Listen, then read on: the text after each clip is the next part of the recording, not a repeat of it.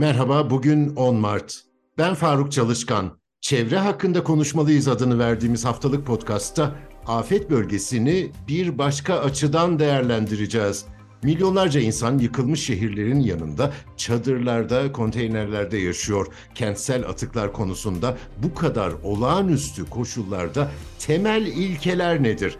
Temiz Atık Derneği Başkanı Esra Kara katılıyor bu yayına. Kendisine teşekkür ediyorum. Kentsel atık, katı atık aslında yerleşik alanlarda bir rutin içinde yürüyordu. Afet bölgesindeki koşullarda bunu düzene oturtmak için nereden başlamak lazım Esra Hanım? Öncelikle kullandığımız bütün ürünlerin, ambalaja girmiş bütün ürünlerin ne amaçla kullanıldığı, ne kadarına ihtiyacımız olduğunu bir doğru şekilde ayarlamamız lazım. Bence buradan başlamamız lazım. Yani olayı kaynağından, problemi kaynağından çözmemiz lazım.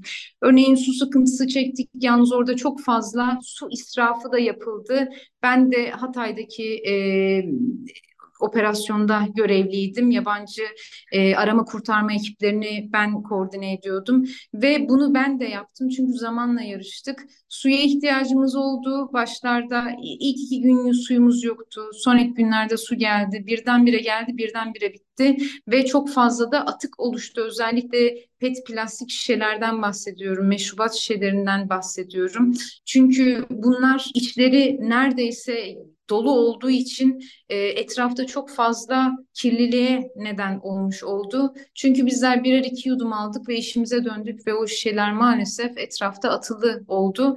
Onun haricinde yine ambalajlara girenlerden e, orada bir tabldot usulüne gidilemedi. İlk başta bir an önce sokaktaki insanlara yani çadırına henüz ulaşamamış olan insanlara yemek servisi yapılması gerekiyordu ve bunlar tek kullanımlık ambalajlarda yapıldı. Tek kullanımlık e, çatal bıçaklar kullanıldı. Hal böyle olunca o e, tek kullanımlık atıklarımız da maalesef etrafa atılmış oldu. Biz her ne kadar çöp konteynerin olduğu yere insanlar atıklarını bırakıyor desek de o konteynerler bir türlü boşalmadı. Çünkü daha elzem meseleler vardı. Belediyelerimiz çevre illerden ya da uzak illerimizden, ilçelerimizden gelen belediyelerimiz bile orada görevliydi, gönüllüydü. Ancak çöple değil, atıkla değil, daha elzem meselelerle insanımıza yardımda e, ve arama kurtarma ekiplerine yardımda, bu kepçe, vinç gibi operatörlerin organizasyonuna yardımda e, ve vatandaşa e, en temel konuların ulaşmasında gıda gibi, yiyecek gibi bu konulara yöneldiler. Maalesef o yüzden atık başlı başına bir problem haline geldi. Yalnızca inşaat atıkları değil, enkaz atıkları değil, yeme içme e, gıda kaynaklı atıklarımız da orada e, büyük problem oldu. Çünkü e, eğer ki siz gıda e, bir atığın üzerinde su varsa su mesela e, hayvanı tabii ki kendine çeker. Meşrubat kutuların içleri tamamen boş değilse sineği, arıyı, haşereleri kendine çeker. E, ya da yemek yenilen kabın içerisi tamamen boş değilse gene dediğim gibi e, hayvanları kendine çeker. Özellikle haşereler büyük problem haline gelebilir kısa zamanda. Yalnız bunlar çok şükür yaşanmadı e, ve şu anda inanıyorum ki yakın zamanda bu e, katı atık geri dönüştürülebilir atıkların da çözümlerini e, firmalar belediyeler kendilerine düşen görevleri hızlı bir şekilde en azından atık kısmında ki e, sorumluluklarını yerine getireceklerdir diye düşünüyorum. Biz de zaten Temiz Atık Derneği olarak projelerimizi hem devletimizin e, kendi derneğine, e, STK'sına sunduk. Şimdi oradan bir cevap bekliyoruz. Özellikle PET plastik e, atıklarla ilgili e, vatandaşa, depremzedelerimize fayda haline getirecek bir projenin şu anda protokol aşamasındayız.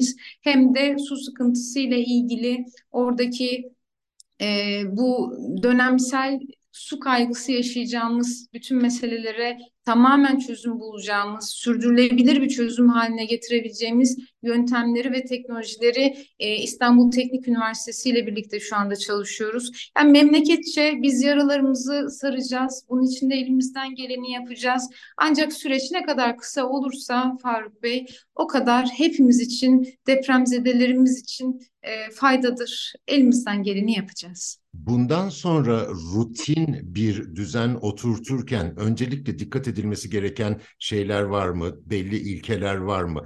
Çünkü belediyeler bir normal hayata geçecek. Çadır kent ve konteyner kentler devam etse bile bir belediye hizmeti başlayacak ama e, bu kadar ağır bir afetten sonra e, katı atık toplama yerleri, belki çevrim istasyonları daha sıfırdan kurulurken atılması gereken bazı adımlar olabilir mi?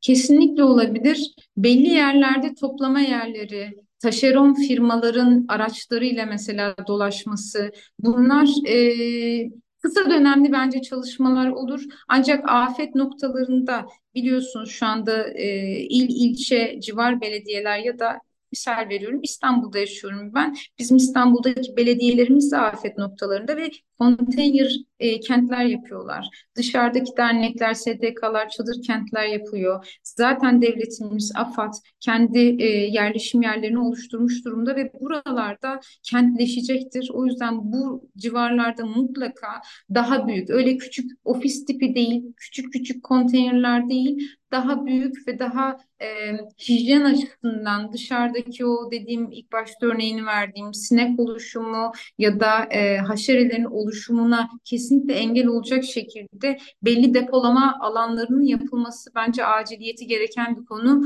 Ondan daha aciliyeti olan konuysa maalesef e, enkazlarımız, enkazdan kaynaklı asbest. Asbesti ben ne kadar iyi biliyorum desem de ilk bir hafta enkazın üstündeydim ve saç dibime kadar, tırnak arasına kadar her yerim üstüm başım e, toz, toprak, toz içerisindeydi ve bu toz sadece inşaatın tozu değildi. Elbette asbest de vardı ve tüm halk yani 14 milyon insansa o bölgedeki e, etkilenmişizdir muhakkak. O yüzden bu enkaz atıklarının, asbestin nasıl bertarafı sağlanacaksa burada belediyelere çok büyük iş düşüyor. Bunun operasyonunu acil bir şekilde yapmaları lazım. Ve bu asbest maalesef şimdi yağmur yağınca e, toprağın altına da inecek, yeraltı sularımıza da geçmiş olacak. E, Temiz Atık Derneği e, bununla ilgili de temizlik, ya da o e, suların kullanılmasından kaynaklı bu asbestin geçmemesine dair teknolojiler üzerine de şu anda çalışıyoruz.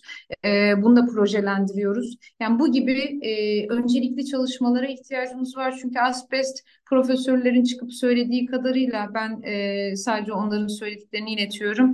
Bugün, yarın, bir yıl sonra olmasa da 20 ya da 30 sene sonra e, asbest solunayan insanlar e, akciğer kanseri olacaklardır diyor. Ben de söylediği insanlardan biriyim çünkü biz o anda maske takmayı akıl edemedik.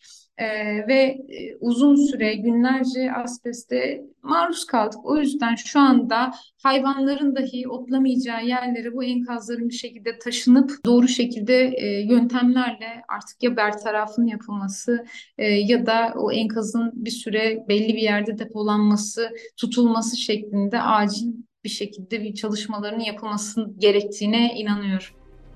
Temiz Atık Derneği Başkanı Esra Kara'ya çok teşekkür ediyorum. Bizi hangi mecrada dinliyorsanız orada abone olmayı lütfen unutmayın. Hoşçakalın.